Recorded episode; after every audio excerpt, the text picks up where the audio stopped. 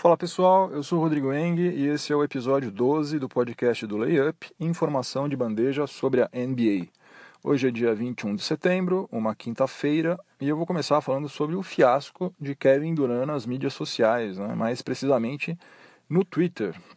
Ele reconheceu publicamente que ele é mesmo o autor daquelas mensagens nas quais ele criticou com bastante ênfase a organização do Thunder, a franquia, onde ele atuou durante 8 temporadas, o técnico Billy Donovan e praticamente o elenco inteiro do Thunder. Sobrou apenas, quem ficou de fora dessas críticas foi somente Russell Westbrook, todo o resto, ninguém foi poupado, ele não deixou pedra sobre pedra. E aí ele veio a público e falou que, olha, eu estou muito envergonhado, eu estou com remorso pelo que eu fiz, faz 2 dias que eu não durmo direito, que eu não como direito, tal, mas eu agi mal, tal, enfim. Olha, a única coisa positiva para ele, desse episódio ridículo, foi o fato dele ter feito isso, dele ter vindo a público e reconhecer que de fato foi ele que fez isso aí, que ele que escreveu essas pataquadas aí, porque a gente sabe que tem muitos jogadores, esportistas, personalidades aí, celebridades, que quando são pegas fazendo bobagem, elas acabam deletando simplesmente as suas mensagens ou finge que não aconteceu nada, ou dizem que a conta foi hackeada e tal. Não, pelo menos nesse ponto a gente tem que aplaudir o fato de que ele reconheceu a bobagem que ele fez, Se bem que se ele tivesse agido com um mínimo de maturidade, ele não ia ter que passar por esse vexame, por esse constrangimento público aí que arranhou a imagem dele de uma forma visceral, negócio assim, a gente nunca mais vai olhar para ele exatamente do mesmo jeito como a gente olhava antes.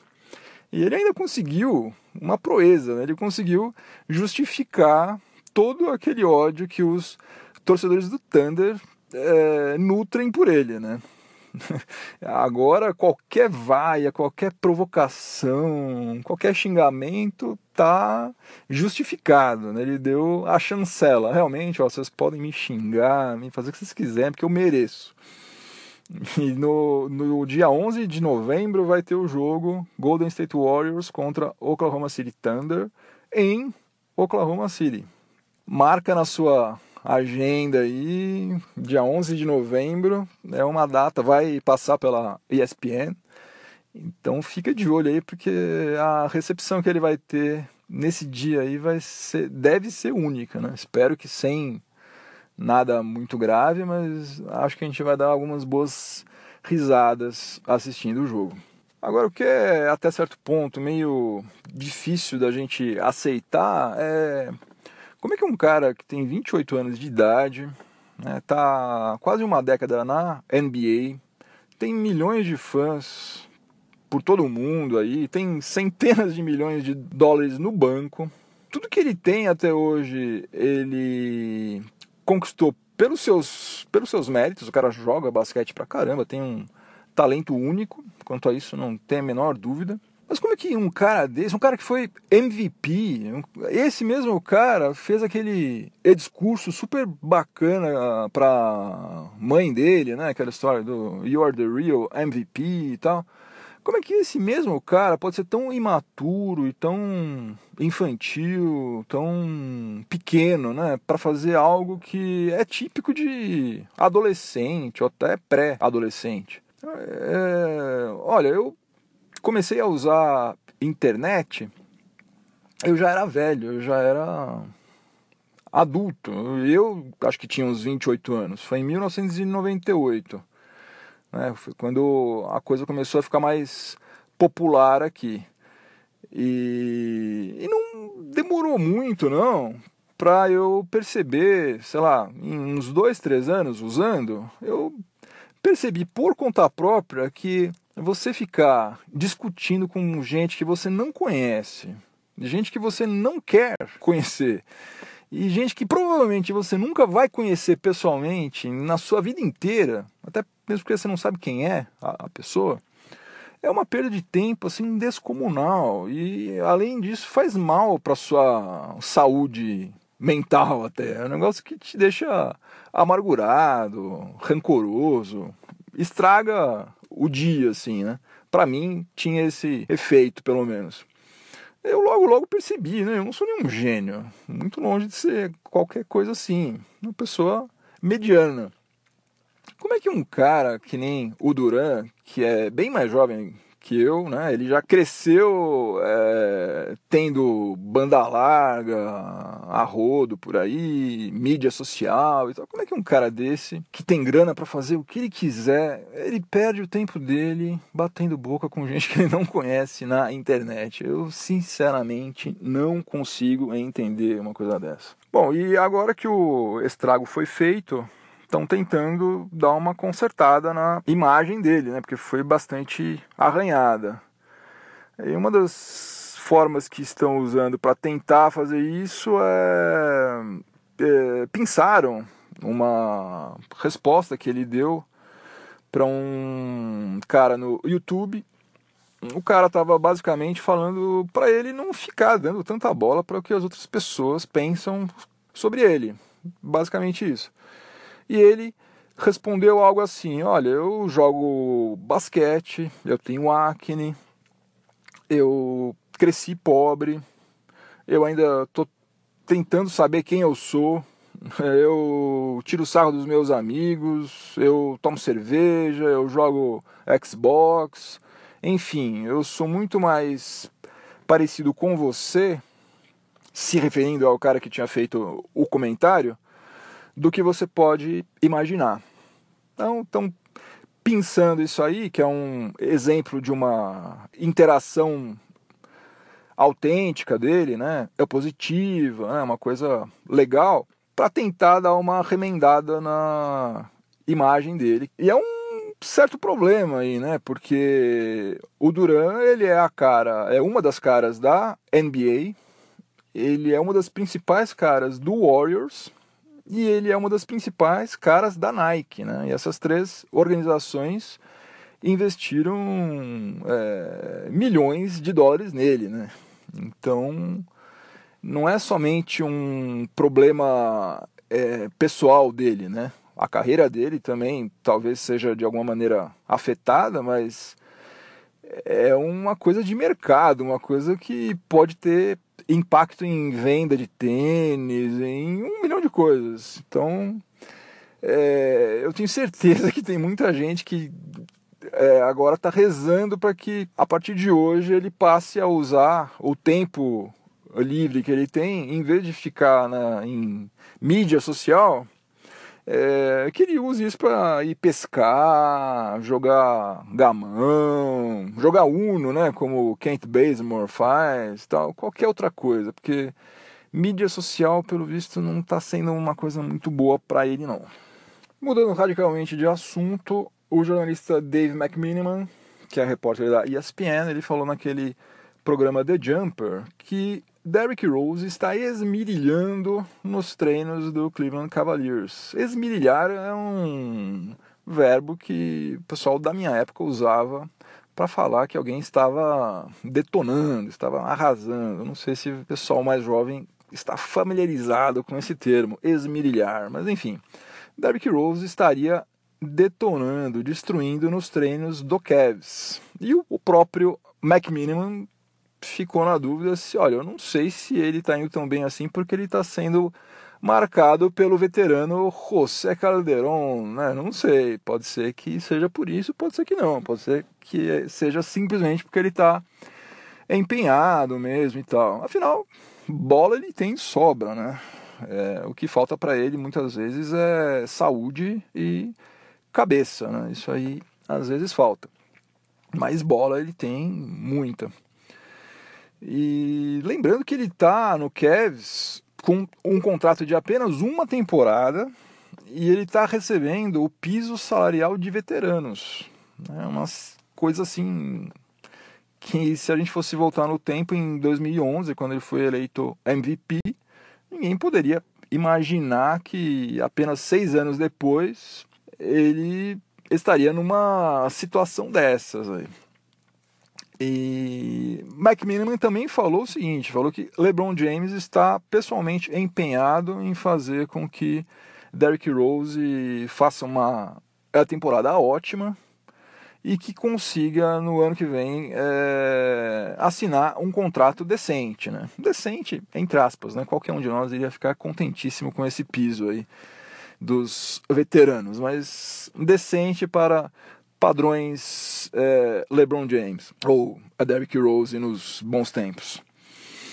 E também tem uma outra coisa, né? Na verdade, o Cavs depende bastante de como a Derrick Rose vai atuar, né? Para se dar bem, para que o Cavs possa fazer uma campanha boa, ele vai depender em parte de como o D. Rose vai atuar, porque até agora o departamento médico do Cavs ainda não deu nenhuma data, uma estimativa remota de quando pode ser que Isaiah Thomas estreie, né? Então tudo leva a crer que a Derrick Rose vai ser o armador titular do Cavs durante um bom tempo. Falando agora um pouco sobre marketing esportivo, o contrato do Giannis Antetokounmpo com a Nike, o contrato de patrocínio que ele tem, está prestes a acabar, acaba agora no final do mês de setembro. E ele está sendo assediado, assim, sem pudor nenhum, pela Adidas. Ele recebeu um furgão desses que fazem entrega, recheado de cima a baixo com caixa de tênis, agasalhos, um monte de coisa. Tudo novinho, tudo coisas bacanas. E ele aceitou o flerte numa boa, ele recebeu tudo e tal, até posou para um vídeo aí que está circulando, onde ele aparece abrindo as caixas e tal. Tipo assim, olha, tô facinho aqui, se vocês quiserem, qualquer coisa, qualquer 500 milhões de dólares eu assino com vocês. Bom, a Adidas, ela tá numa situação... Está numa ótima situação, né? Ela cresceu bastante, ela está super forte, é uma das marcas mais fortes do mercado, só vem atrás da Nike mesmo, mas ela está numa situação chave aí, porque ela deixou de ser agora, ela está deixando de ser a fornecedora oficial dos uniformes da NBA, né? Isso agora vai passar a ser feito pela Nike, exatamente pela Nike, que pagou $1 bilhão para ter este privilégio aí, e até agora todos os uniformes vão ter o logo da Nike, né? Uma coisa inédita. E então a Adidas, ela tá, para ela não perder tudo isso que ela levou anos construindo, ela tá agora investindo em contratos de patrocínio individual, né? Bom, vou colocar uma boa parte daquela grana que eu punha nos uniformes, eu vou transferir para contratos individuais desses tênis que tem assinatura e tudo mais. E o nome do Antetokounmpo, né, do Greek Freak aí, é um nome chave para eles, né? Porque ele é jovem, ele tem, pelo menos, assim, a não ser que sofra alguma contusão muito grave e tal, ele vai jogar basquete ainda, você vai ouvir esse nome, você vai escrever esse nome, assim, centenas de milhares de vezes ao longo dos próximos 10, 15 anos.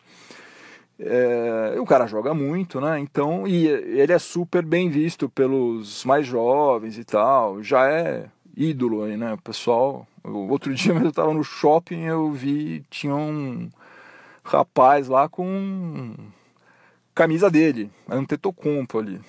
Primeira vez, nunca tinha visto, mas já tem gente circulando por aí com o uniforme dele.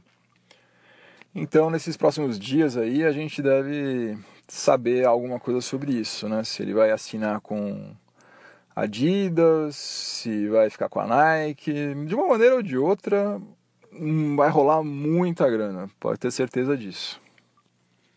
Para fechar o episódio de hoje, eu encerro aqui com uma notícia trazida pelo jornalista Frank Isola. Ele disse que a direção do New York Knicks está moderadamente confiante de que vão conseguir fechar negócio com o Houston Rockets até segunda-feira, né? Isso visando a negociação do Carmelo Anthony. Carmelo Anthony, como vocês sabem, ele tem aquela no trade clause, né? Ele só pode ser negociado se ele aceitar, né? Senão ele pode barrar qualquer troca. E ele já disse que ele topa ir apenas para o Houston Rockets, né? Ele acha que jogando ao lado do Chris Paul e do James Harden, ele tem chances de ser campeão, coisa que ele ainda não é, nunca foi. E por outro lado, o Knicks quer se livrar dele, né? Já faz tempo que eles querem passar o Carmelo Anthony para frente e reconstruir o elenco deles lá. Então você fica pensando, mas por quê? Se ele quer ir pro Houston Rockets, Houston Rockets certamente quer tê-lo lá, né? Quem não ia querer ter Carmelo Anthony? Então por que a coisa ainda não rolou? Não rolou por um motivo muito simples. O Houston Rockets não tem espaço na folha deles lá para receber o salário do Carmelo Anthony. Para eles conseguirem fazer isso, eles precisam se livrar do contrato do Ryan Anderson, né? Ryan Anderson, ele vai receber quase $20 milhões agora na temporada 2017 e 2018. É muita grana. Eles precisam passar o contrato do Ryan Anderson para frente para conseguir abrir espaço e receber o contrato do Carmelo Anthony. Então, o Daryl Morey, lá, o general manager do Houston Rockets, ele deve estar quebrando a cabeça dele lá para conseguir arrumar um time, um terceiro time que entre nessa negociação, que receba o contrato do Anderson e que não esteja pedindo em troca também, tudo bem, eu fico com esse contrato aqui, que é super caro, mas aí você me manda também o James Harden. Não adianta, né? Ele vai ter que ceder alguma coisa, né? Vai ter que ser Ryan Anderson e mais alguém, ou mais alguém, né? Ou mais escolhas de draft e tal, mas não podem ser jogadores chave lá pro Mike D'Antoni, né? Então... Mas se o Frank Isola está falando que o Knicks está esperançoso e confiante de que até segunda-feira alguma coisa pode sair, então onde a fumaça, há fogo. Então talvez Daryl Morey realmente já tenha conseguido fazer alguma mágica aí e quem sabe no episódio de segunda-feira a gente traga novidades sobre isso. Eu vou ficando por aqui, um ótimo final de semana para todo mundo. Eu espero contar com a audiência de vocês na segunda-feira. Um abração, tchau, tchau.